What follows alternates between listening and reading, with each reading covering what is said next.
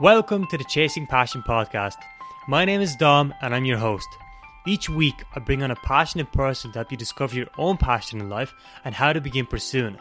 Thanks for spending some time with me today and let the episode begin. This week's guest is Mattress Mick. Mattress Mick is one of Ireland's most recognisable businessmen. He's best known for his unique way of selling mattresses using social media and guerrilla marketing strategies. Mattress Mick has appeared on television, been tweeted about by Stephen Fry, and has an award winning documentary, Mattress Men. His YouTube video, Back with a Bang, has over 180,000 views and counting. In this episode, some of the things we discuss are Mick's incredible story and background, his vision for the future, the failures he encountered, and the lessons he learned, along with many other topics. Show notes for this episode can be found on chasingpassion.ie. That is chasingpassion.ie. Without further ado, let's get right into the episode. Mattress Mick, uh, thank you so much for coming on the show. Really appreciate it. Well, I'm looking forward to talking to you. Really, I am, yes. Me too. So, you know, for the two people that actually don't know who you are, could you just explain to people who you are and what you do? Right, I'm uh, a middle aged man. well, I don't like to consider myself middle aged. Um, I sell mattresses, I sell them in a different way. I uh, created a character. My real name is Michael Flynn, but I created this character, Mattress Mick, so that I would get attention. I needed to get myself out there, and I thought this this would be a good way to do it. And Mattress Mick, I sell mattresses. My name is Mick, so there's a connection between the two names. Absolutely. And what actually made you choose um, to sell mattresses in the first place?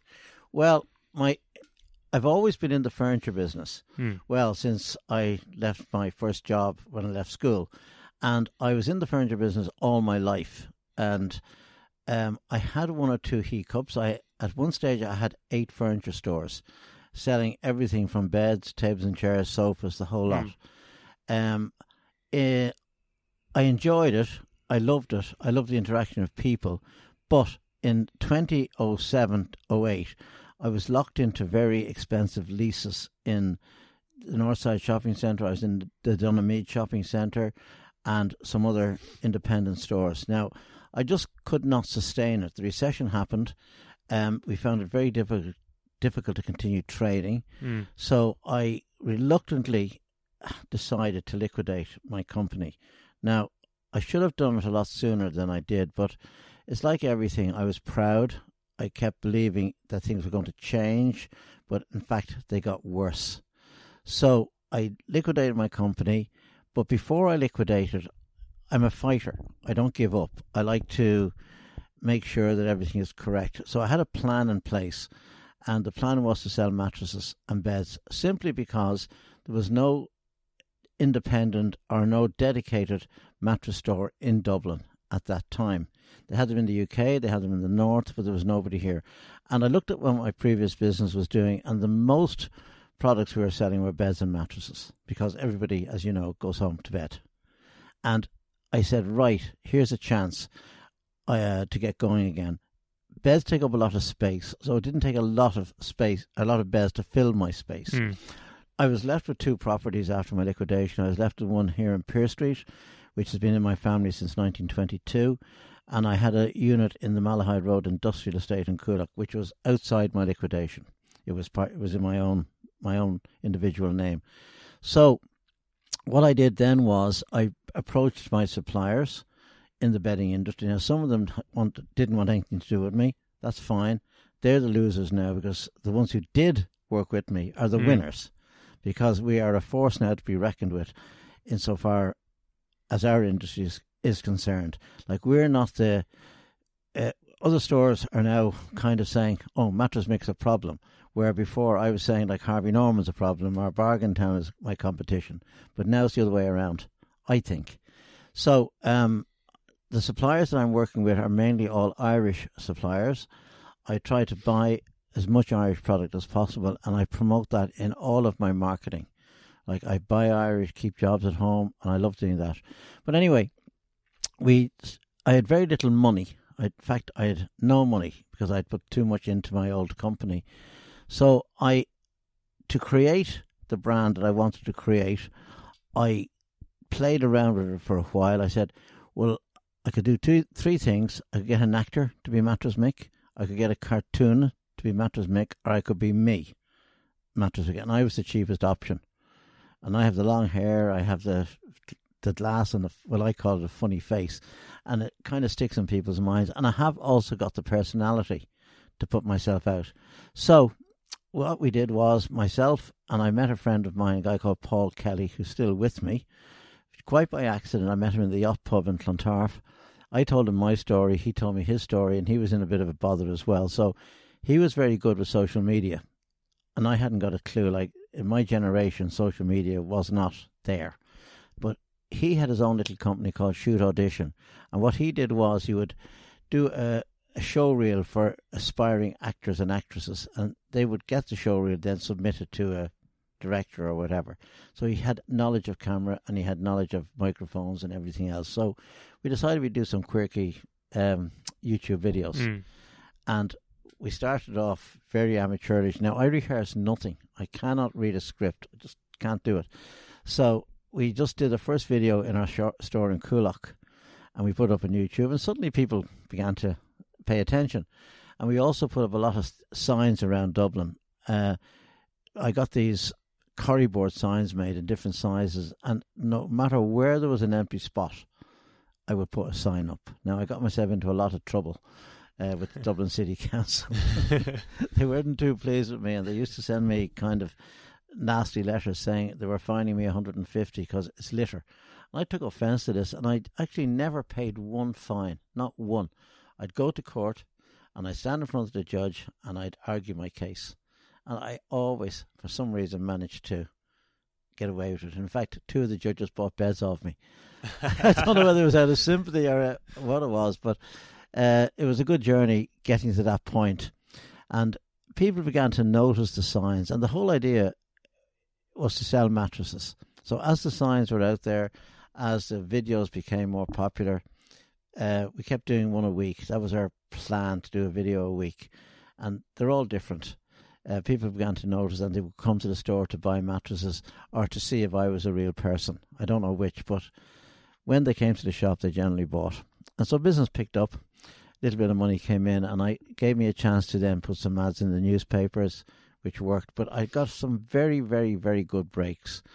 Um, for example, Katherine Lynch, who used to op- uh, she hosted a show called Wagons Den Mm. on RTE. She saw one of my signs and invited me to appear on her show carrying uh, an inflatable mattress onto the stage. Mm. It's actually up on YouTube, that particular event. Then I put a lovely big sign up in, at the Five Lamps. Um, I put up without permission. I just could not find who out who owned it, the site. So I just put it up, and within two days, your man found me. Mm. But he was in like a bull into the shop. Take your sign down. How dare you do this? I said, calm down. It turned out his name was also Flynn. So we became friends after that. And I was very fortunate. Stephen Fry, the famous English Mm. entertainer, was in Dublin and saw the sign and he put a tweet out about me. And that was a big plus to my profile. There's so many people. And the radio stations rang me, well, how does Stephen Fry know you? Eh, You know, are you going to give him? I offered to give him a free mattress. Mm. that was a bit of fun, but it never happened. He never took it up.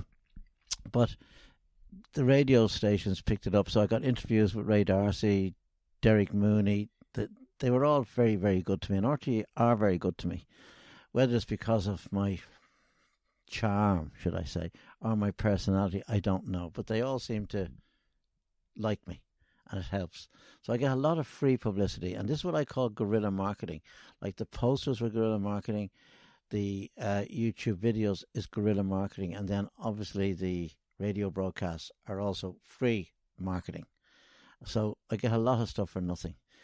Then we did. We decided we would do the a bigger, more elaborate video, and we call that "Back with a Bang." And this was my statement to say I'm back in business. Um, you've heard the song, I'm sure. Mm. Absolutely. Have you seen the video? You have. Well, it, it has, I think, up to nearly 200,000 views at the moment. And that was a production we did over the weekend, and I actually paid for that. I uh, We had some help from film people, from some sta- uh, some people in the video. So we, I actually paid the cost of that, but it worked. It really did. I'm back. I'm back with a bang, and it's a great catchy tune. Oh, it's very catchy. And I get people actually coming up to me, even on the street, kids. Hey, he's back. There he is. You know, and it it means to me that it's worked. So that was a, a very good production. Um, again, the reaction to the public was very strong on that. But we were also very, very fortunate. Where we are at the moment talking to you now is, is Pier Street, right? Hmm. Two doors up, there was a film company come into the into the street, and they saw the mattress Mick, and they said, "Right, I wonder could we do a documentary on you? It's only going to take maybe a month to film. It'll be a ten minute documentary, but it ended up three years because I was getting invitations to different things. I even got an invitation to a funeral, to a weddings, to babies, or baptisms, Hmm. everything. People just wanted me there. And they filmed everything. They came around, they did the whole thing. And then there was also the relationship I had with Paul Kelly. That came into being. He had his issues, I had my issues. He let the cameras inside his house. I didn't, but into his home. And I think he was very, very brave to do that, to let the cameras see how he actually lives. So, but he did, and it worked. And the, that actual um, documentary got an IFTA award in 2016 for the best documentary of 2016. And we were up against some very serious competition, very serious on that particular issue. But when uh, Miriam O'Callaghan at the awards announced that we had won, it was amazing, absolutely amazing. But the premiere of that documentary was in, in Toronto at the Hot Docs Festival. So one of my marketing ploys was to have a dry a guy dressed up as a mattress. I, it's, you can actually see him in some of the, the videos.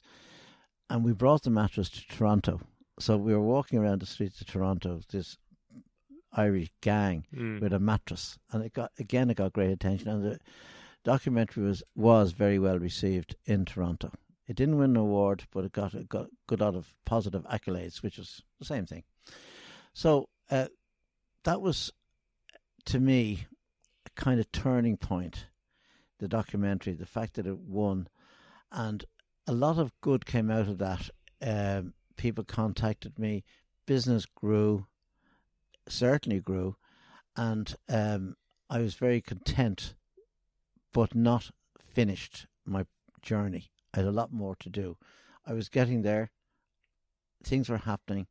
It was positive. There was no negativity in my life Hmm. at that time, in my business life. Um, what we did next was I got involved very actively with Apollo House.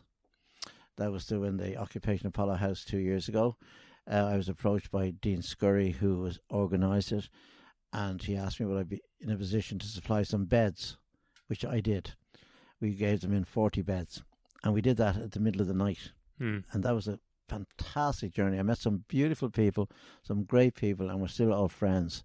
People like Glen Hansard, Kodaline, the band, they were all involved. Hozier was there. Like, Wow. yeah, like it was, ju- but these were only normal people. Hmm.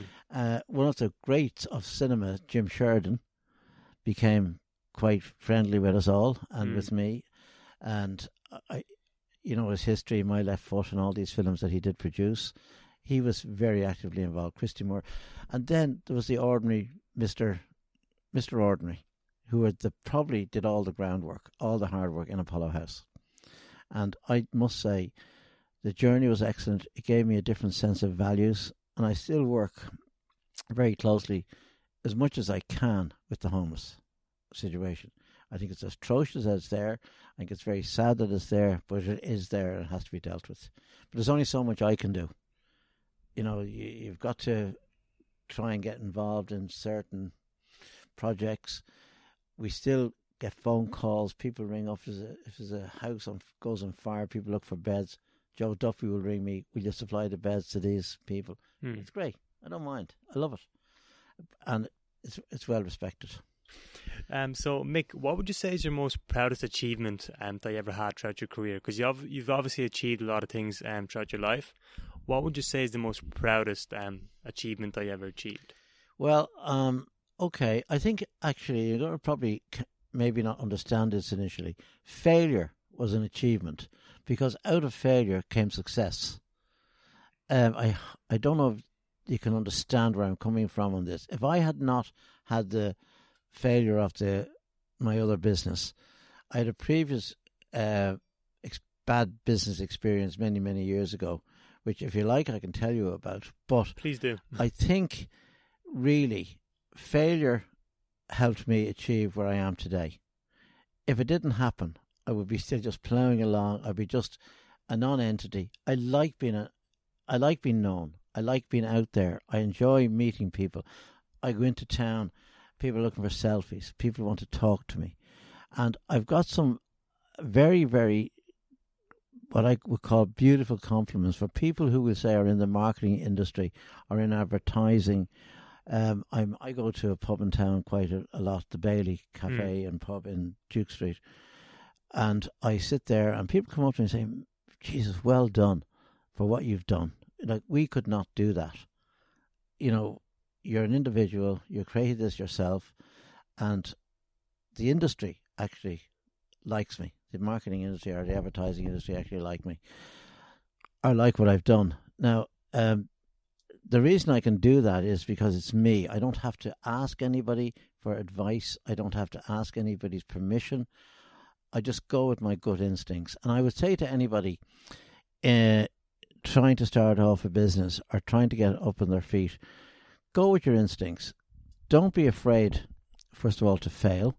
Secondly, don't you don't have to listen or take on board everything that you're being told. If you believe something is going to work, try it. And if it doesn't work, so be it. You can something else will come along. And that is what makes a good businessman. It makes a good person, I think, if you're prepared to just be you and follow your dream and let nobody or nothing distract you. Just have tunnel vision towards where you're going. And that's what I did. Like in the video, Back with a Bang, I'm there dressed in a red suit. Like, I felt so stupid standing there in the bar, the D1 bar in Cable Street, doing that. But I did it because I needed to succeed. I needed to get my name out there. So you you'd do anything to do that. At least I would do anything, and I think other people should listen to me and do the same and think the same if they want to be a success. Take for example the great Michael O'Leary. He doesn't care what he says to people what he does to a point, but he's gets it out there. He gets free mm. publicity. Mm. He gets the action and the reaction of an awful lot of people. Sometimes negative, sometimes positive, but overall he's getting it out there.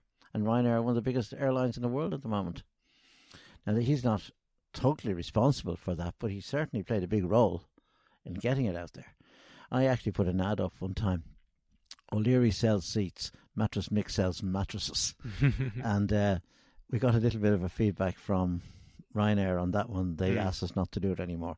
But that again is good for my publicity. Absolutely. And the better one we did was when IKEA opened. Uh, IKEA's had this particular color scheme, so I put up a sign. It's a great idea, and I used the IKEA font, the uh. IKEA colors, but. We put up about six or eight of them around Dublin. Within 24 hours, they had a cease and desist letter served on me. They were very much on the ball, but it worked it got attention and it got a little mention in the papers and whatever. We also have an idea uh, like sleep is a very important uh, factor in people's wellness, in your overall health. And where all this funny thing, the comedies, the videos is great, my staff and myself research mattresses very, very seriously. We know what people are looking for and the industry is changing. It's evolving into like more like a fashion business or a craft beer industry, where you, the craft beer industry is very different to the mm. ordinary breweries.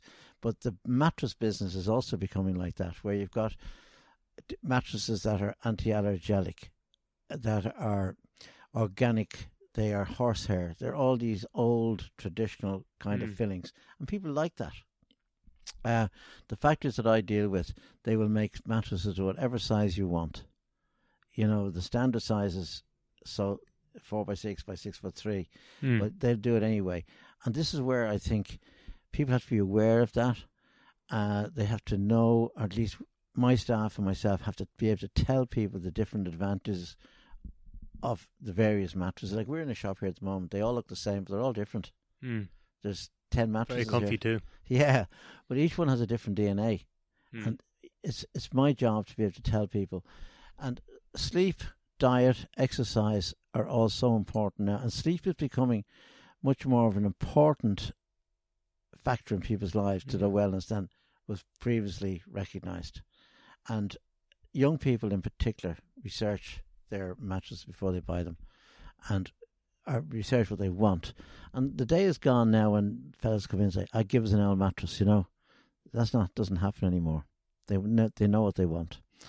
Another point I'll mention is when people come into the shop, particularly women, a mattress is a very sensitive product, and I consider it your, my best friend. My mattress is my best friend. Mm.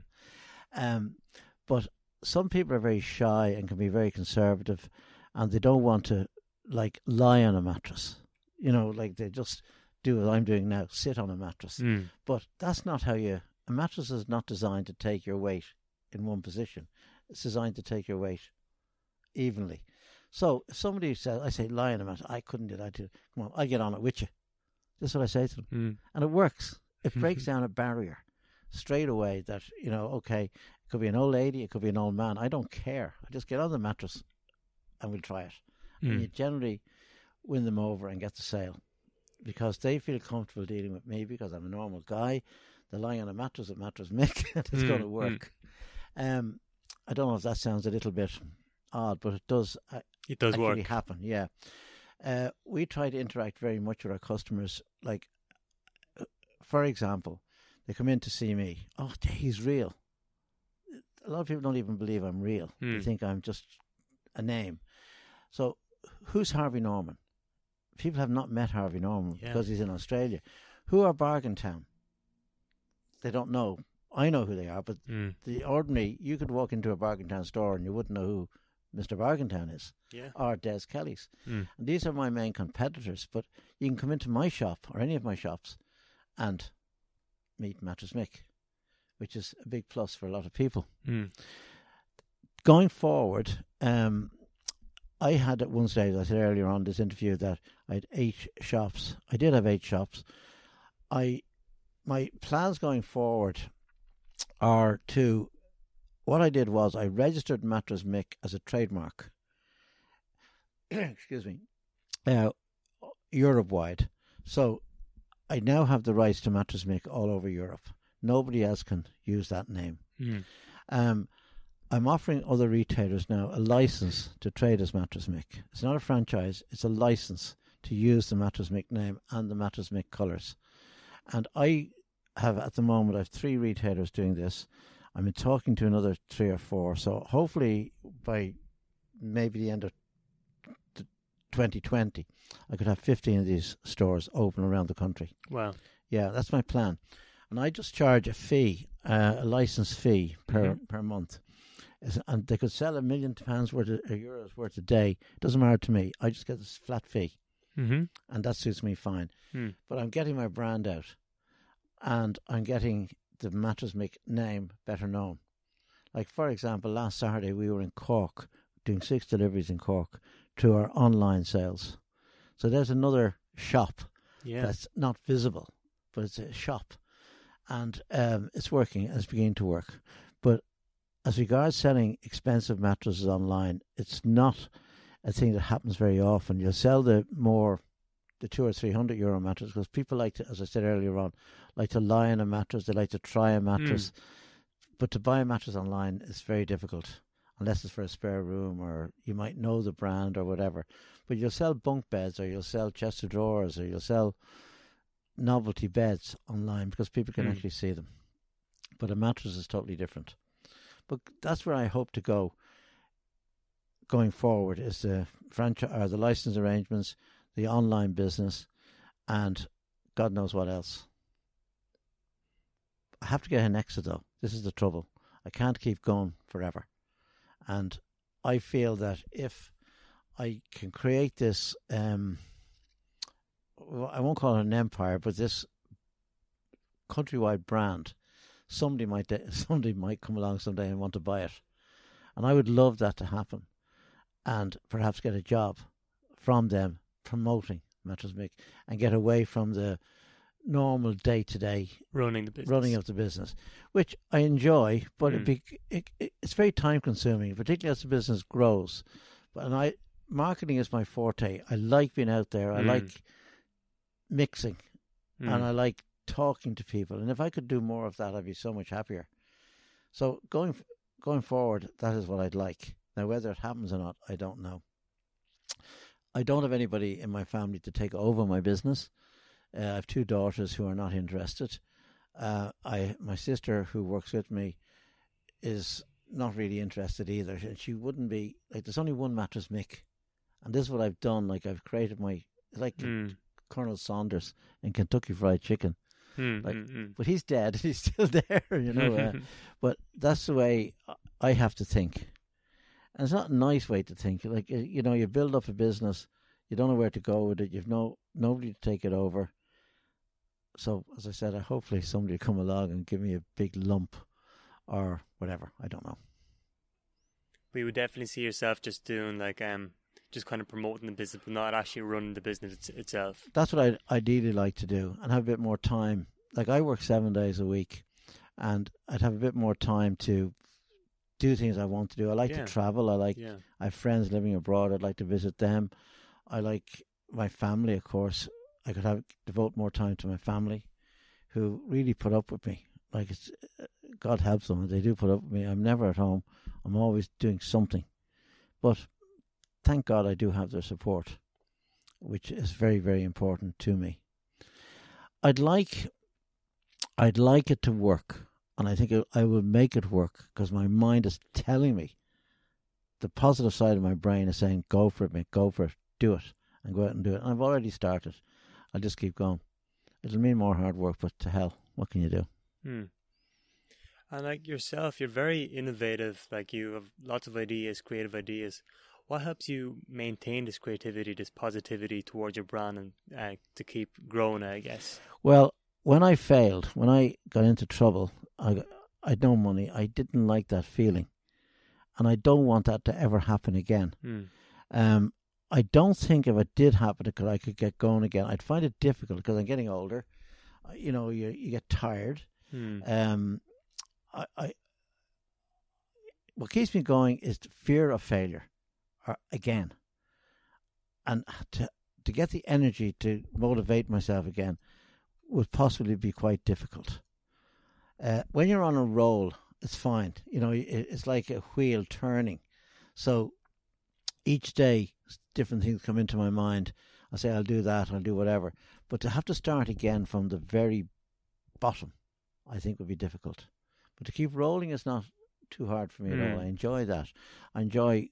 I go for a drink or a pint most evenings after my day's work. Hmm. I'd have one or two pints, and I sit there and I think, and I plan, and I get ideas, and that is my release. I don't play sport. Mhm. I've no interest in sport whatsoever. I can't comprehend why people get so excited about a football match. Just not in my mindset. Hmm. But I do love my own time. I do love thinking about my next move. Um, one of the other things I did have uh, was a taxi business, believe it or not. Really? Yes. Oh. Uh, I live in Clontarf and my business was in um, Coolock and I needed to buy a new car Hmm. because the other one I had wasn't up to scratch. But I found it difficult to justify buying a new car to drive from Clontarf to Coolock. So I said, how can I make this work? And I decided I would apply for my own taxi license, right? Hmm. So I did my test and I got my license. Hmm. So the car I bought, I converted into a taxi. One day I had the I had the car. It was a Skoda Octavia. I had it all set up as a taxi. I had my own taxi license, and I was delighted with myself. And I went. Out, I used to go out. This was before I became as no, well known as I am now. Hmm. And I'd pick up people, and I thoroughly enjoyed it. But one day a pal of mine came up to me and he said, "Do you know anybody I can rent a taxi from?" And I said, hmm, "Me." Hmm. So what I did was I rented him that first taxi, and out of the income from that taxi, I bought another one. And this is when deregulation had kicked in, so you could buy a taxi plate for six thousand three hundred euro, and I, the banks were very generous to me at Yeah. that time, and I kept buying and renting, and I ended up with 28 taxis. And I thoroughly enjoyed that journey. At the moment, I have it down to 10 taxis, but Mm. and I drive one myself. Still drive it, but I don't pick up too often. But what I did with the older cars was I branded them all yellow and red, and I parked them all over town. I have a fella Yeah. who um, moves them around for me. We keep moving them from A to B. In fact, Nicky Byrne on Westlife, from Westlife, who's on radio now at the moment, rang me one day to ask, they were running a competition, how many ta- cars do you think Mattress Mick has? Mm. And we only had two of them circulating, but people thought, perceived there was 10 of them because we just kept moving them around. And that was that was great. That was a bit of crack. We had good fun Mm, mm. with him on the radio. He didn't give me any tickets though. Um, but uh, that's what I do, and that's how my mind thinks. What'll I do? I'll turn a bad situation into a good situation. So the cars were old, painted them up, got them branded, and it works. What do you think of that idea? I think it's brilliant. It's a, it's a it's genius. Then I Um, have our vans. All my vans carry my logo on them. Yeah. I have this position where I'm standing. Oh, that's it there. I have all my vans branded, and they're all. I very very conscious of keeping them clean, and they're all fresh. Hmm. and that also creates positivity with people. Yeah. And one of the other factors, the fact that I've been on the radio and I've been on the Ray D'Arcy show on TV and stuff like that, people have a confidence in buying from you. Hmm. They buy over the phone, they give you their car details, and they're not nervous of doing so because they know They trust you. they trust me, and that is a big plus. Um, and a lot of our business comes like that from referrals, from people ringing in orders, from friends who've bought from us or whatever, and it works. So you really care about your customer. Absolutely. Now we make a few mistakes. We're not Yeah. perfect. Like we try to deliver on time on the day we say we'll deliver. Hmm. That can't always doesn't always happen. Of course. There could Yeah. be a traffic accident or there could be a delay in a previous delivery, but you do your very, very best.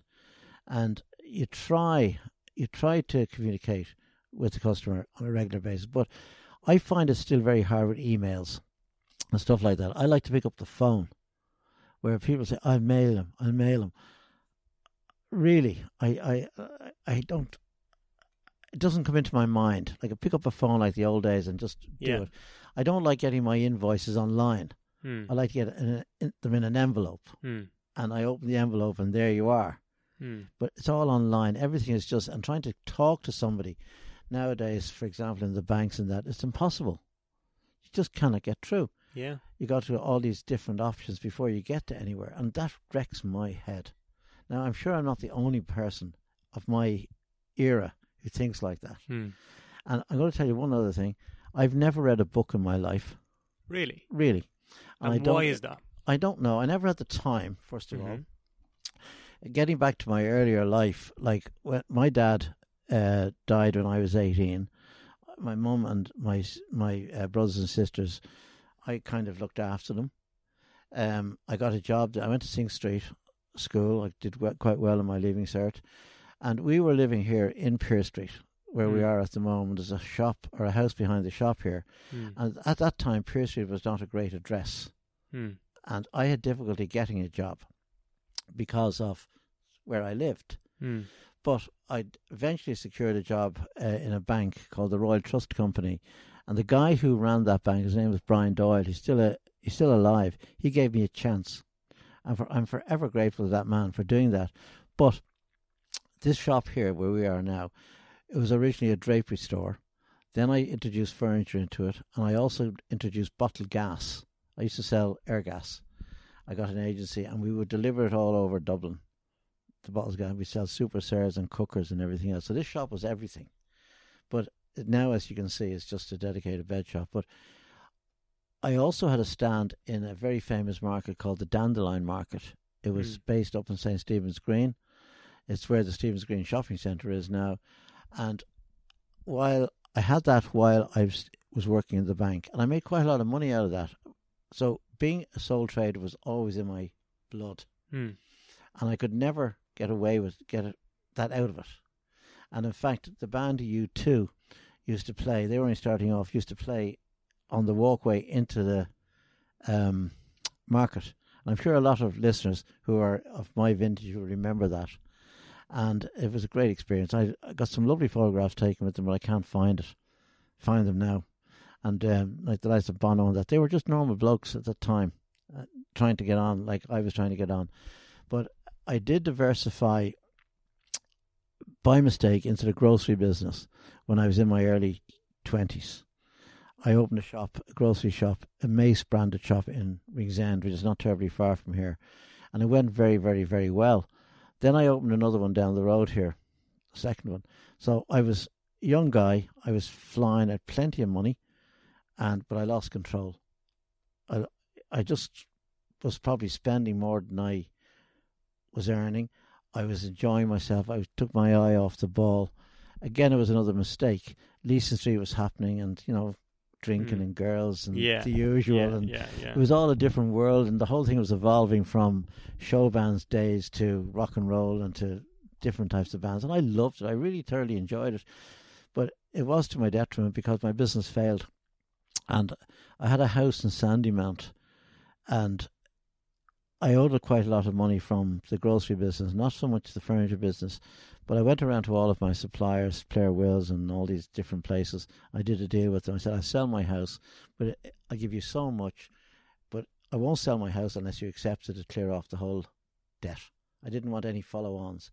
So that was my first kind of failure. But then I picked myself, wait, we still had the furniture store, so I just kept going at that. And then this recession in, o- in 07, but out of the recession in 07 came Mattress Mick. Not bad. And what did you what did you want to do when you were younger? Like, were you always uh, drawn towards business, towards Yeah. being a businessman, entrepreneur, kind of, or did you want to be someone else when you were younger? No, I always wanted to be self employed. And when did you? When were you first self-employed? Well, when I had the market stand in the market, I suppose uh, I was I was still in school. I was In school? the bank, Wow. yeah. And the, the market was on a Saturday and a Sunday, so um, I've been really do- at it all my life, and I never really wanted to work for anybody else. I would find it very difficult to be told what to do. Mm. I I, I can't comprehend a situation where I'd be in an office and I'd be told, do this, do that. No, can't do it. I like to tell people what to do rather be told what to do. Mm. But I don't tell even, I ask. And I work with people. I have a, I believe, a nice manner with people. And it pays off. But I always wanted to work on my own, really. It was never my intention to, to be employed. The bank was a good school. I needed to get money. I needed to prove to myself that it was possible to get a job Mm. facing the address we lived in and so forth. And I got a great job and I made some great friends out of that bank. And we still meet up to this day, Mm. people who were in that bank. Wow. Yeah, it was based in Dawson Street. And it was a lovely time in my life, really lovely, but it wasn't to be forever in my world. Mm. The main, the main ambition that I had was to be working for myself. Really, I I hadn't planned to go into the furniture business. That happened by accident because one day I was standing at the door there, and I saw a man getting off the bus with a chair. So I said to myself, why did he have to go into town and buy a chair? So I started, and we had the Ah, space. Okay. The drapery business was dying because um, Dunnes Stores were opening in town, Penneys were opening, Roches Hmm. stores, all these old. So they were taking all the business from the small independent little draper Hmm. store. And this is how the whole thing evolved furniture, bottle gas, and then furniture won. Bottle gas died, furniture won. So, interesting. It is interesting, yeah. Um, I if I had a chance, I'd do it all again. I wouldn't change anything. Really? Really, no. Uh, Well, I I would have. uh, Yes, I would. I'm sorry, I wouldn't have diversified into the grocery business. Mm. First of all. you just stick with home and furniture. I would stick with. I would have stuck with the furniture. Yeah, because Mm. at the time in the grocery business, there was no barcoding. There was no nothing. It was very easy to get ripped off. Yeah. and um, it happened to me, unfortunately. But it was again, it was a lesson, you know, um, a lesson that I learned a lot from. And again, the second lesson, the second failure wasn't my own fault. Well, it was partly my own fault, but the recession just hammered me, as Mm. as it did with a lot of other people. But again, it was a good thing. It was a lot of positivity came out of that. That's why I'm talking to you today, as Mattress Mick but I'm also Michael Flynn, and we're the same person. And would people would know me as my friends know me as Michael Flynn, but I go into town. Oh, there's Mattress Mick. Mattress there's Mattress Mick, Mick. Yeah, Mick, no. yeah. Yeah. Like I went down to the Gay Pride Festival the other day, Mm. last weekend. I, I went into town, into Capel Street, and I've done for the last two years. Mm. I went in with my wife, and it was fantastic to see the reaction of people to me. Really, Hmm. thoroughly enjoyed it. We must have got about 80 or 90 photographs taken. People loved the whole persona of Mattress Mick. And there were quite some famous people there as well who'd come over to me. I don't want to name them, but they would Hmm. come over to me and say, How you doing? That is Yeah. to me is just brilliant. Brilliant. And it's not for the adultation of it, it's just it means that the whole concept has worked Hmm. you know, it is from a very simple idea, it's worked. And I love giving talks to people. I love going to schools or colleges, giving young people motivation talks. And to me, to be asked to do something like that, again, means the whole mattress mick concept has worked. When you get a teacher ringing you up, or you get a, uh, somebody in authority asking, even the thing today in Wheatfield Prison, which I told you about earlier on, I was up there talking to people there about failure, about success, and about having tunnel vision. And the interaction of those people today was amazing. Even the teachers in this prison school attended the the chat. Wow. Yeah, and like it wasn't a very nice place, but and certainly I'd never been in a prison before, and I certainly wouldn't like to go unless I could get out. Yeah. yeah. but uh, the people there were really nice. So these are they all made a mistake, but please God, the reason why they were listening to me was maybe they won't make another mistake. And I think that's lovely to be able to do that. No, it- it's amazing. Like, yeah, with the whole persona, like, uh, I was just waiting outside a store, and the Viking, you know, the Viking vans yeah, go around, yeah, they all just started shouting out, Mattress make, Mattress make. And I was like, wow, that's amazing. Like, you know, everybody knows who Mattress Mick is. Like, you really did a good job on that. Like, it's, it's Yeah. amazing. It is. And those guys are very good to me. Like if I'd have been standing there, it would have been worse. you know, uh, but th- those guys are are better. Mm. which. No, those guys are very good to me. They they they they just took it on their own bat to um, promote the brand. It is a bit different. We get a lot of tourists going It's by. They stay, they, they stay in the hotel down there, and they go by and they take photographs of the signs outside. I have Mm. the gay pride sign up there at the moment, but I Mm, change that now next week. I, I put a different one up every mm, month mm, mm. And people take photographs, they take selfies, they take, you know, uh, it's just wonderful, just wonderful. I've never had any bad will from anybody. Nobody ever say, "Oh, you know, you're, you, who do you think you are? You know, now you're rich," and it's all been very positive. Yeah. Everything has been very positive. positive, and this area here. uh, My, as I said to you, my grandfather started trading here in 1922. The shop was known as Mickey Flynn's, and they still call it Mickey Flynn's. You know, Mm, mm. and when we were living here, um, behind the shop, on a Sunday morning, people would knock at the door if they were stuck for a pair of socks or a pair of shoes or anything on a Sunday morning. My mum would open the door and let them in and serve them. And the shop became known for that. And I thought that was nice too, that you would do that. And people always say, I remember your ma letting me in for a pair of socks or whatever I needed on a Sunday morning. Even when my dad died, um, people didn't hadn't heard about him dying. They called the store. He died on a Friday, and they, we were closed on a Saturday. And they called to the store or to the shop here, and when they realised what had happened, they went away dignified and was, you know, wishing you all the best and hoping you get over the tragedy. Lovely people around here, really, really, really nice, and they still are. But the the the profile of the people living here is different now because there's new apartments, there's new houses being built. So you've got a lot of IT workers, you've got a lot of people renting. It's a different world, Yeah. different world.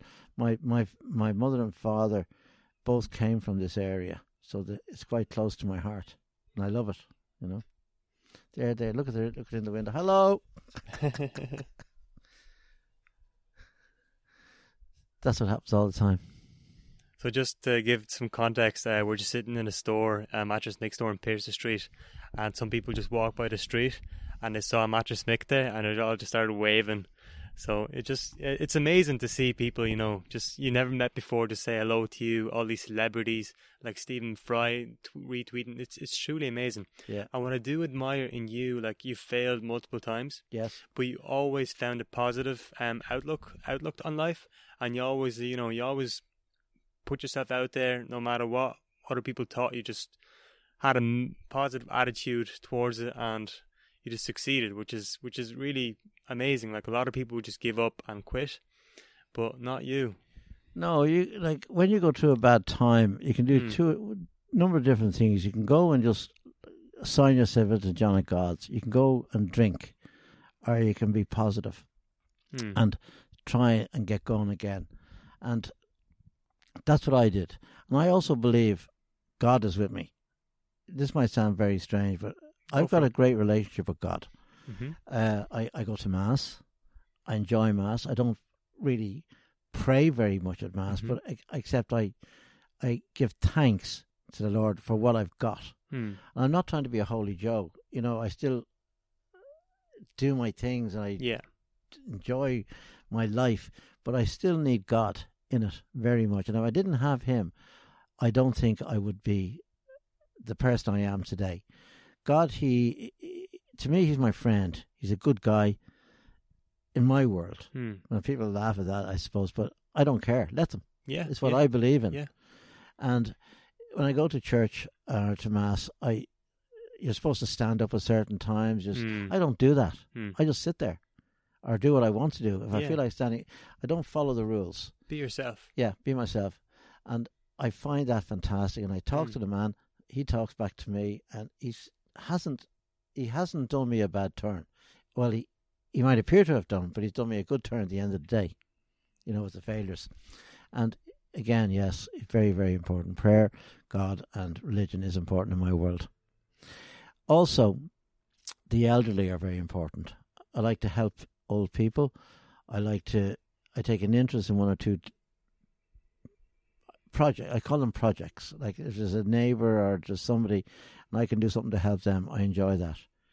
I don't look for anything for it. You just do it, and I think that's a, a nice thing to do too. You know, it's giving again something back. And like you previously mentioned, you um, donated uh, 40 best to Yeah. Apollo. You even spent your Christmas there. Would I be correct? Christmas morning, Christmas yeah, morning. yeah. Like that's amazing. Like you, you, you know, you don't see people doing that. Well, it was it was very interesting because the family, uh, the people that staying in Apollo House, we we decorated the house properly. We had um, Mm. Christmas trees, and we had a, a very famous chef came in and cooked the dinner. Hmm. Glen Hansard, the singer, who is a very good friend of mine now, Hmm. uh, he actually came in and sang, as did Christy Moore on that morning. They did the carols and they did the Glen Hansard songs, and it was fantastic. Now, I only spent a couple of hours there, but it went on for the whole day. Apollo House was amazing. There was no alcohol or drugs allowed in, Hmm. and that made a big, big, big difference. Although, and also, what made a difference was people could cohabitate. Like there were couples who hadn't stayed together for a lo- quite a long time. They were living, going to hostels where they'd be segregated, men and women. But Apollo House gave people a chance to be together. Like we gave in some double beds as well as single beds. And I think that was great for young people or for Mm. people who are in a relationship to be able to share that situation where before they couldn't do it. And Christmas Day was amazing. Yeah, it was really good, really, really good. It's pity Apollo House served a purpose. It made people aware, or very aware, of how serious the homeless situation is in Dublin and indeed in Ireland. Uh, it didn't solve the problem, but it certainly put it out there. And it's, I think it's very sad when I go by that up there and you see it all pulled down. It, it's not nice Hmm. and uh, we did try to get a plaque um, put up on the site, but the authorities wouldn't let us do it. Again, you just move on, you forget about it, and you'll do something else. But the people on the Apollo House journey that we met, I met, as I said at the beginning of this talk, were great, and are still are great, and we meet up frequently. You know, we're meeting up now in August. Uh, Damien Dempsey was another very powerful voice in that uh, campaign. He sang some beautiful songs the night we took it over. he was out singing on the streets about the occupation of Apollo House. It was really just unbelievable, really unbelievable. Hmm. And I'm glad and honoured that I was part of it. Yeah, no, it's amazing when you do things like that. Like it's, it's nice. Um, and what kind of advice would you give to a twenty-year-old self? Twenty year old. Self, if you were, if you had a chat with Mick uh, when he was twenty Oh, years of age, sorry, yeah. what advice would you give him? I, I, I would say to Mick. I, I, I think I would say what I said to myself. Like I, Hmm. I want to be self-employed. I want to work for myself. Hmm. I am determined not to be swayed in my plans. I my ideal age would be twenty eight. I'd like to be twenty eight again. Hmm. Uh, the reason why is that? Yeah, well, you get over your your your. You're an adult first of all. At twenty, you're not an adult. Well, you are, but you're not. Hmm. Uh, twenty-eight to me is the perfect age. Um, I would, I would feel I can get into bars. I could have no trouble going wherever I want to go. At twenty or twenty-one, you still ask for ID. Hmm. In well, a lot of places. Yeah. Um, I could, I would feel I've overcome at twenty-eight. I've completed part of my journey in life. Like I would have been, I had my twenty-first. I would have had my first job. I would have made my first group of new friends. But then, 28, I'd have my own mind. I think I'd be ready to, to um, what would, what way do I put this? Go on my own, more so than I could when I was younger. I don't know if that's coming across right or Like not. kind of shape your own path Yeah. when you're 28 as Yeah. opposed to when you're 20 when you can't really Yeah, you're like you're undecided. Like my daughter, for example, one of my daughters did a degree Yeah. in business in Trinity, hmm. but she completed the degree, got first class honours in it, Hmm. then changed direction. But I think at 28, you'd know where you want to go. yeah because you've experienced more Yeah. you can kind of yeah You Like uh, I did have the, I, I was fortunate I had the job in the bank. Then I had the benefit of my family having their own business. Now, unfortunately, my dad died, so I took over the business or took over part of it. But uh, I was too young, I think, to really know. And then when I got to 27, 28, I said, yes, this is definitely what I want to do. And that's when I started the furniture stores and all the different stuff and just tunnel vision Yeah. from there on tunnel vision down. I was in my early thirties when I bought or opened the uh, grocery stores. That was a mistake. Uh, hands up, I don't mind telling people it was a mistake. I'm never afraid to admit that. And uh, yeah, definitely 28. Definitely. And again, I reiterate what I said earlier on just go for it. And don't worry about what people say and don't let the begrudgers knock you. And there's a lot of them out there. And also, one thing I'd say, it's not all about material. Like I, you make money. It's not to buy new cars. It's not to buy houses. It's to give yourself, your family, and your security. Like who needs a new car every year? yeah Who needs, uh, you know, the most expensive hotel or go for a meal and pay 200, 300 euro for two people? Who needs all that when you get the same food, the same type of food, a lot less, and probably have a better time in a more civilized bar or restaurant? I've no time for that. If I'd have won the lottery, I wouldn't. I wouldn't buy a BMW. I don't need a BMW. you're just happy to do what you're currently doing Yeah, and enjoying the process Yeah. Like I drive a 09 Skoda. hmm. I'm terribly happy in it. Hmm. Really, Hmm. I don't need a 191 Skoda. Hmm. I really don't. It's just the same job, and this is my way of thinking. Um, and this is how my taxi business evolved. Like again, as I said to you earlier, I couldn't have couldn't justify buying a car and just driving from Clontarf to Coolock. I have to make things work. I have to give myself a reason for wanting something and to make it work and make it pay. Make sense? yeah it does you know. And I think a lot of people, if they thought like that, um, and a lot of people I think are beginning to think like that now because some of my friends who also got a bit hammered during the recession Hmm. coming out of it now, but they're not doing the same things they used to do. They don't need to do the same things they used to do. They just live their life quietly under the under the cloud. Just go ahead. And I'm curious, um, what's your personal philosophy on life? Um, like, what do you think is important? What are the important things in life? I guess. Well, people, first of all, are very important. People, um, be prepared to listen, and I also think it's very important to smile. You know, it's very important to smile, to acknowledge people, uh, not to be become a self-centered, egotistic bastard, for Hmm. want of a better word.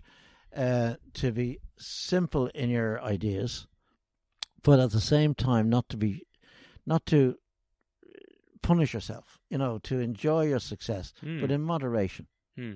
Um, I don't know if that answers the question, but that is where I.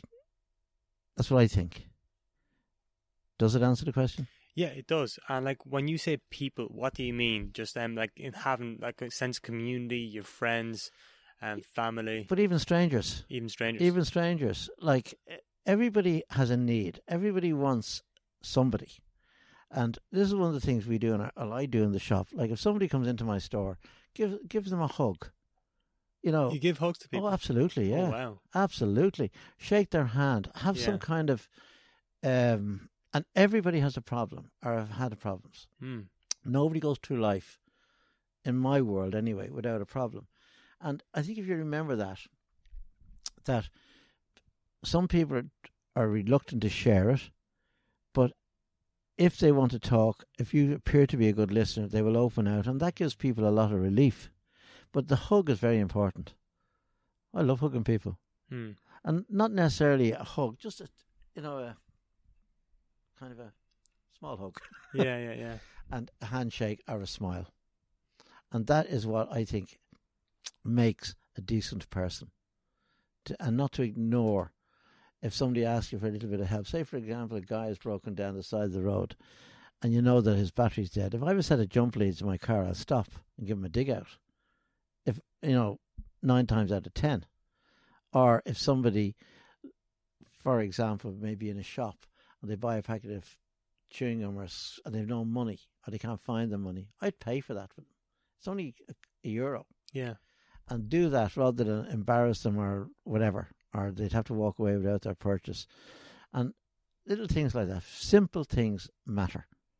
It's not the big things; it's the simple things. It's just little, little acts of kindness. I think are very important, and I think this is where my belief in God, my belief in people, my belief in um,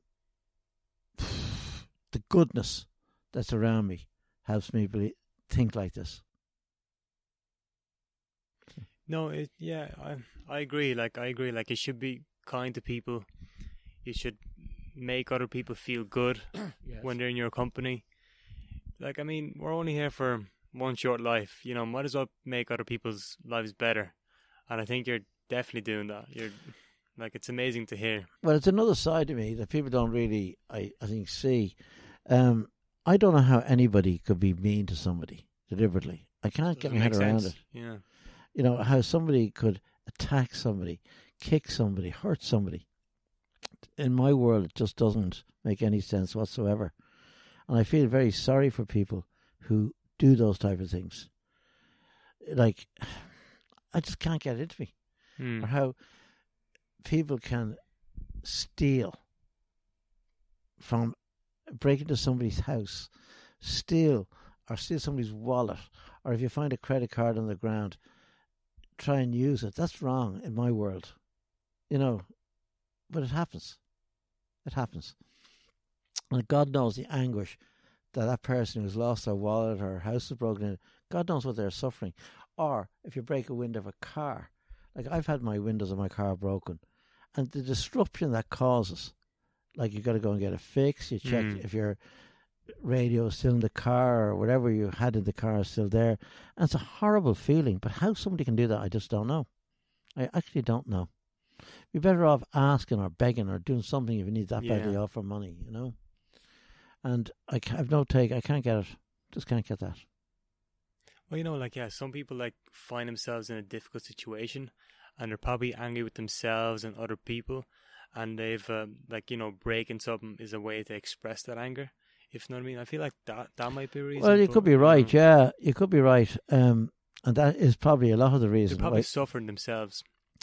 yeah, but they can get help if they really They want can. to. Yeah. I mean, there's help out there for every problem. Like you, if you're if you're an alcohol problem or a gambling problem or There's help. there's help there. all you've got to do is ask for it. Even if you've got financial help or problems, there's financial help there. You know, you've got companies or organisations that will help you solve a debt problem, your mortgage, loans at the banks. It's not necessary to do harm to people, and it's also not necessary to harm yourself. Like I find it very hard to understand why people commit suicide. I really do. When there's help out there, unless something actually happens to them in their head, I don't know. Because it's the people who are be to me, the people who are left behind are the ones who have to who have the problems. Really, the family, like a family man taking his own life, he's got a wife and a couple of kids. I don't understand it. But again, I'm not qualified to answer all the reasons. You can never know what's going on. No, that's the trouble. I you so don't, exactly. Yeah. no, but in my my the way my head thinks, I'm not knowledgeable. I, I, I possibly shouldn't even comment on it, but I find it terribly sad to think that somebody would take their own life over money or over something like that.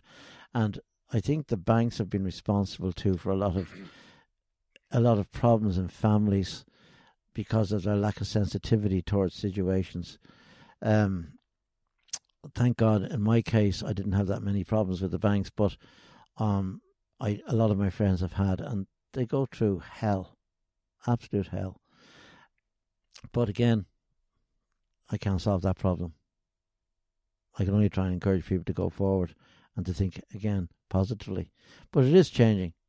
It is, I think, changing. I feel like it is, yeah. Yeah. We're like we're all very, you know, especially men. I think we don't tend to open up about things um, as much as women. But I think you know we're we're slowly starting to talk about our problems and actually express how we feel. So I feel like we are definitely going in a positive direction. Yeah. Do you cry? Do I cry? Yeah. Um, not too often, but I do cry. Yeah. Yeah. I guess I'm an emotional guy. Yeah. Um, I think crying is a good thing. Hmm. Um, but a lot of men won't cry. Hmm. They feel it's not a manly thing. But like a man is no different to a woman in many respects. Like we're Hmm. still people. Yeah. And I certainly cry. Now, Hmm. as again, like yourself, not too often, but I'm not ashamed to cry. Hmm. Um, I'm not ashamed to ask for help if I need it. Um, I've no shame in that respect whatsoever. I will also offer help when it when it's needed. So it's a two way road. Do you agree? Yeah. Hundred percent. You know, it is definitely a two way road. And crying, I think, is a great emotion. Laughter is a great re- emotion. Yeah. Uh, give, shaking people's hands or giving them a hug is also an emotion. Yeah. Absolutely. and it makes a difference. It makes a difference, and if I can make a difference to people in any shape or form, I'll try and do it. Would you say that's your overall kind of mission to make a difference in people's lives? Really? I wouldn't call it a mission. I'd say it's just something that's in me. Yeah. You know, um, people have helped me when I had troubles. Hmm. Then people kicked me also when I had troubles. You know, Hmm. and you weigh it up. The people who who who kicked me are the losers now. Hmm. The people who helped me are the winners. Not only financially, but they have the benefit of my friendship, which I think is very important, and I also have theirs. And the guys and one particular individual really upset me. He was my best friend in business and everything else, and he just gave me hell when over a very small consideration of money. But that's him. He's gone. He's lost out. He's still in my industry, but I wouldn't buy as much as a pillow off him, which is sad over a small amount of money. But it was his attitude that annoyed me. Yes, the little things, little things that make a difference. It is, and it's it's important, I think, for young people in particular to remember that um, that not the society the way it's gone now is a very impersonal society with mobile phones and with Hmm. you sound look. I, I, I'm in traffic and I look at people at bus stop. Every one of them is on the phone. On the phone, yeah. No real connection. Nobody talks. Yeah. Um, that's why emails and me don't go together. Hmm. um, books and me don't go together. I like to talk. I like to interact. I like to to, to communicate verbally as well as physically with people. You know, that is important to me. But this thing about texting and phoning, no, Not for you. not for me. I do it. I have to do Yeah. it. Uh, I have to accept emails are part of the future, and um, what can I do about it? I can't change it. And who has influenced your life the most? Would you say? Is there is there a certain person or people or a group of people who influence your life? Um, in my in my business world, Mm-hmm. um, I was very influenced by not influenced, but very respected Michael O'Leary quite a lot. Hmm. Denis O'Brien Hmm. was a big, uh, not an influence, but he was somebody who I admired. Yeah. Uh, I I like little people who have made it. Like for example, there's a guy out there at the moment. He started this business, Chopped. Chopped. Oh yeah. He's flying. Now I've got great admiration for him. Hmm. I've met him on one or two occasions, and he had this idea, Hmm. and he went for it. Hmm. And now he he was probably starting the same time as myself, and he's done a fantastic job. But I always thought the likes of O'Leary, Denis O'Brien, uh, one or two politicians who I won't even mention were part of my um, what do you call it journey. Mm-hmm. And uh, well, I'll tell you one of them, Bertie Ahern. I liked. Now, a lot of people don't like him, didn't like him, but to me, he didn't mean no harm. Hmm. In fact, he was very good to me in one or two occasions. Another guy who's fallen by the wayside was Ivor Callely. Like Ivor Callely has his own problems. I liked him, I knew him, but I just feel that the media treated him very badly. And um, again, I was talking to him there a couple of weeks ago.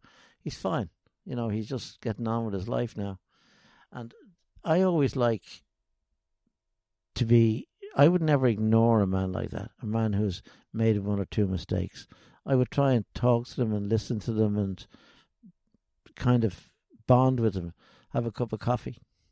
But there was nobody really, um, really, really influenced me.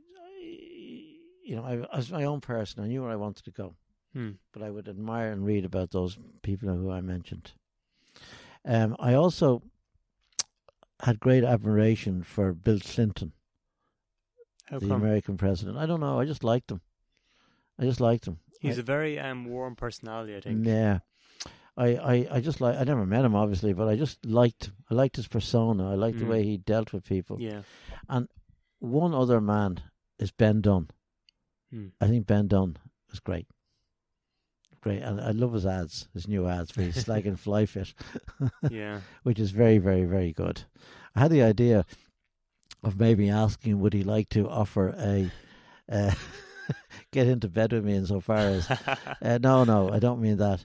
Uh, but get into bed with me where he people in his gym after a workout be very tired and they might need a new mattress. oh yeah. You yeah. know, that might be um, something that he might consider. I'm trying to get through to him though. Another thing I'm very much involved with is Bloomsday. I love Bloomsday, and I deal with a, a friend of mine, Peter Caviston. He has a restaurant out in Glasthule, and he dresses up, and all the people dress up in the old period costumes of James Joyce. I love that activity. That's a different um, day out for me. And in fact, a couple of years ago, or a couple of three years in the trot, on Bloomsday, we took a stand up at Pearse Station up here. We brought a bed up, and I would get into the bed, and on one occasion, uh, people would read um, Joyce to me. I'm in the bed. I get a little model bed in, in the bed beside me. We'd have great fun. And George Hook would read Ulysses. So we had great fun with all the passengers coming off the train. And it was just fun. And I love that. Hmm. Really do. So what's next? I don't know. No, it's great. As as long as you en- as long as you're enjoying, you know what you're doing. I think that's I'll never give up. That's great. You never give up. No, except if somebody comes along and buys me out. But I don't. but I, I don't think I'll ever retire. I just think I'll keep going and going and going. And actually, um, you know, let's just say um, someone someone actually did come along and buy the Mattress Mick brand. What do you see yourself doing? Like, would you like to do speaking engagements, speaking schools? Like, what do you see yourself doing with all that spare time? Well, I'd like to get a part-time job from whoever buys it.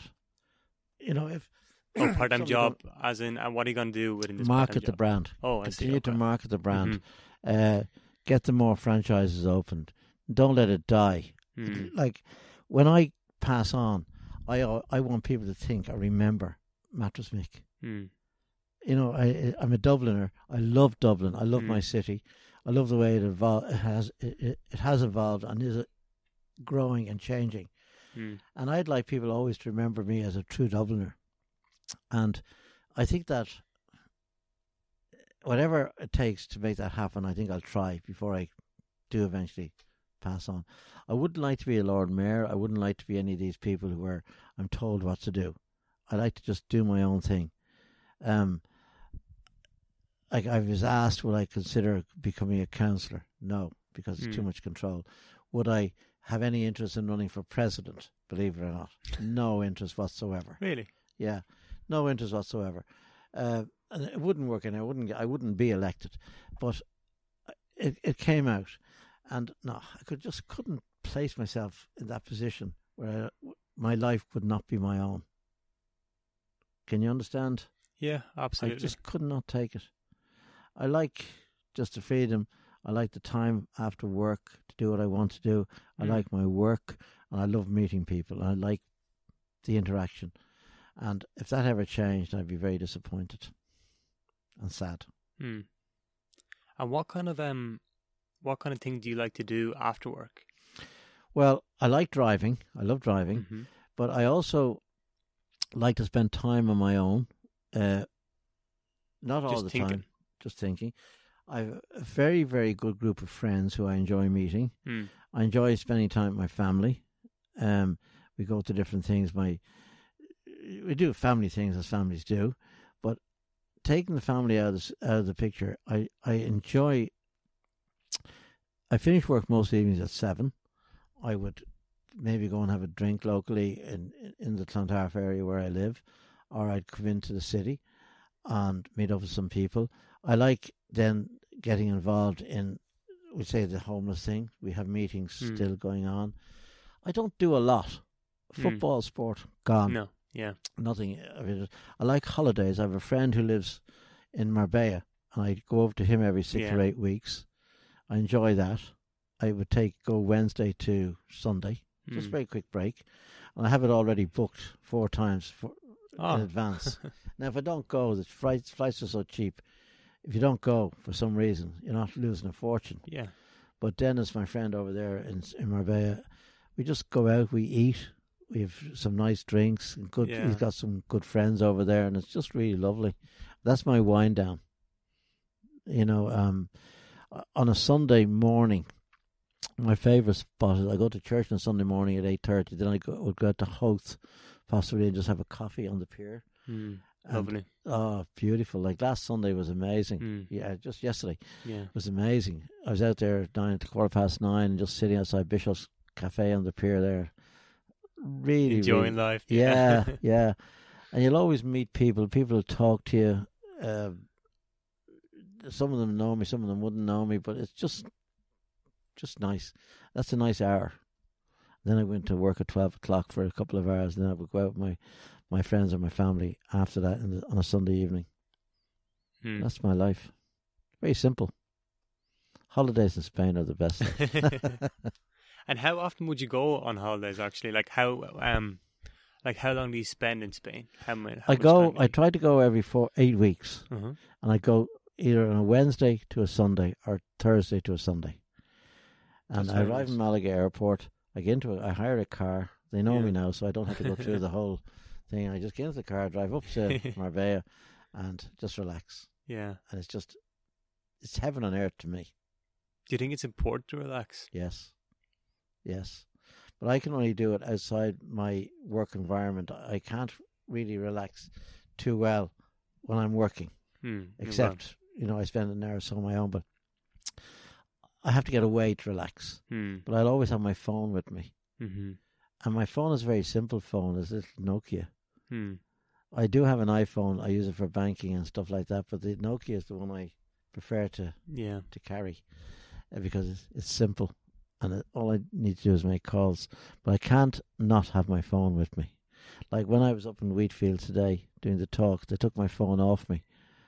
You couldn't bring the phone into the prison, Hmm. and it, it well, and there's somebody else saying hello to me there. Um, gas in it. Uh, they took the phone, but it was kind of like being naked. You know, you didn't have your phone, yeah. and I didn't like that feeling too much. But what could you do? And when you feel overwhelmed or just unfocused about the next thing you should be doing, um, how do you deal with that? Just do it. You know, like for example, um, creating the the um, franchise or the license shops. That's my next big plan. Mm-hmm. So I'll just try and do that. You know, I'll focus my brain on that. I'll give a lot of thought to research into who I want to approach about becoming a mattress mick retailer. Mm. Um, is that the kind of que- is that what you meant in your question? Well, what I meant by the question, um, like I feel like we all get stressed sometimes. We all feel unfocused, and we're not sure. Yeah, we just feel overwhelmed and un- unfocused. And like, how do you how do you deal with this stress? I guess, or just overwhelm. I guess. Oh yeah, sorry, know I, I mean. misunderstood your question slightly. Well, stress has been part of my life since I was a young man. Mm. Stress doesn't worry me. Like I, I can deal with stress. Mm. Um, I think some people can't. You know, they just go down. I don't. I will think of a, a way out of the problem. I won't let it get in on me. I won't Mm. let it uh, depress me. Mm. But stress has been in my world since my father died because I had so many different things to do uh, to keep things going. And at times, when you're out of your depth in certain areas, which I was when, when I was a lot younger, it, become, it became stressful, for the want of a better word. But I got over it. No, no stress, stress is part of me. I, I actually, I'd probably miss it if I didn't have it. Oh, really? Yeah, I probably would, um, because as I said, it's been there all the time. Like you go into work, uh, something is wrong, s- delivery didn't arrive, stress, but just get over it. Just move on to Mm. the next stress or Yeah. stressor. You know, that's my th- take on it. Anyway, I don't worry about it. Really, you don't. That's why I look so young. so yeah, like you feel like stress was always part of your life, and Yeah. it just doesn't affect you now. No, not at all. Not at all. Yeah. Okay. And I suppose you deal with it by going on holidays. Like, would you say that's the case? Well, it helps Yeah, it certainly. helps, you know, the break away from the routine. would you still think about work when you're on holidays, or Yeah. just completely zone out? No, I would think about it. Yeah. Like, I would get phone calls about work, uh, but I, it's not as intense as when I'm here. Like I do try to relax. I do genuinely try Mm. to relax. And I think once I arrive in in in in, in, Marbella or Malaga, just things just change. You know? Yeah. like, you- you're in a different sunny, warm climate. You have friends that you like. Uh, you don't have to lock up the building. You know, it's already yeah, yeah, done yeah, at home. Yeah. No, I just, I just, um, I chill. Hmm. I chill, and it's really good.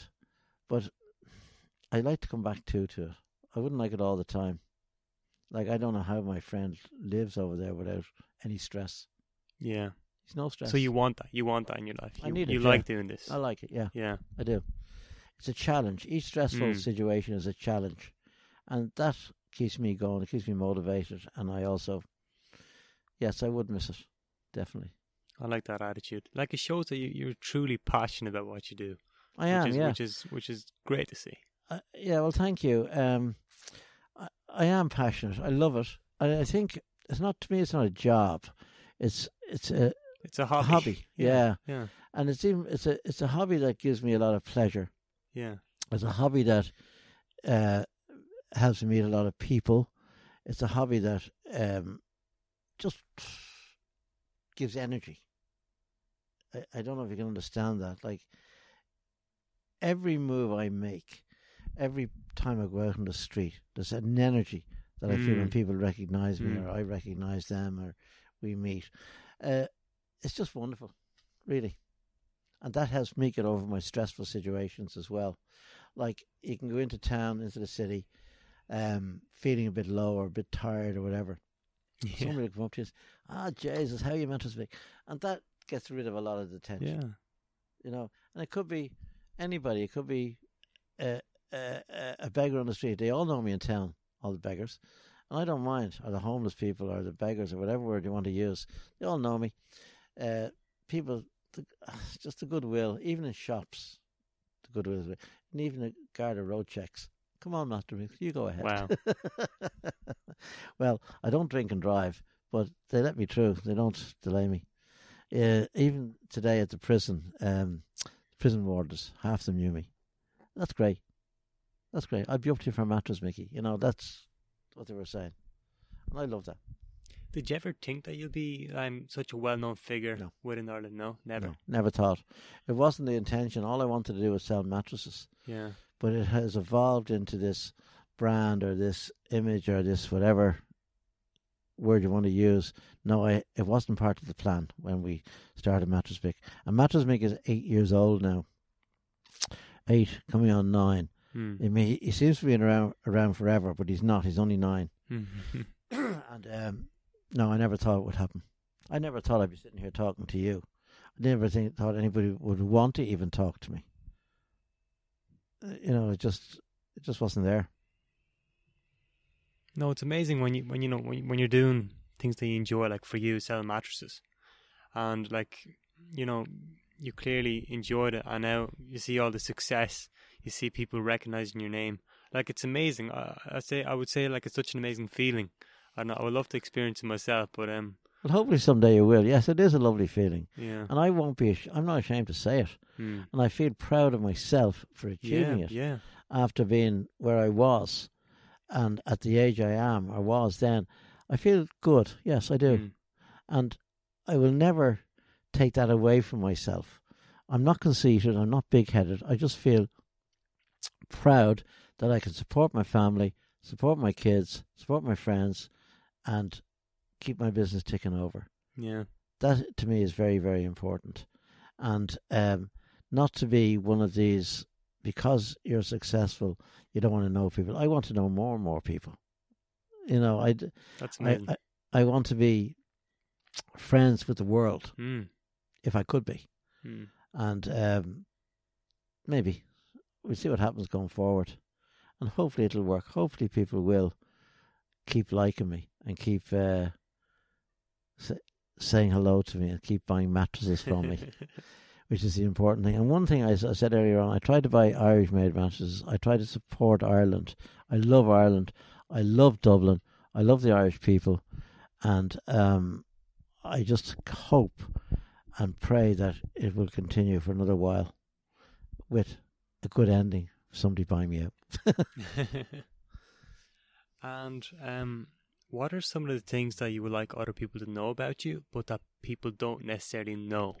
If you know what I mean by the question. Well, I think I'm pretty. My life is pretty well known. Um, like I'm quite open about my failures, my successes. Um, I, I, I, I've talked about myself as I am doing now, so a lot of people know a lot about me. yeah. Um, there's not much left. So I feel like there's nothing to hide. Nothing Everything to you hide, ever yeah. wanted to say I've is out nothing there. to be ashamed of. yeah. You know, um, I've nothing to keep under the closet. I've nothing to keep away from people. Um, no, I, I've nothing there, and it, it it all goes out. And the more I talk to people, the more it gets out, and I love it. You know, it just nothing. I've nothing to be. No, I've no hidden secrets. I've no anything like that.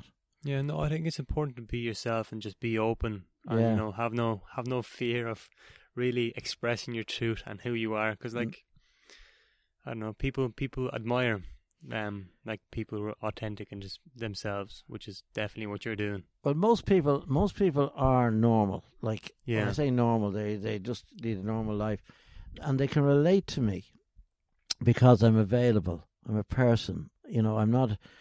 If somebody asks me for a selfie, I don't say, "Ah, no." Take it. Take ten of them if you want to. Mm, mm, mm.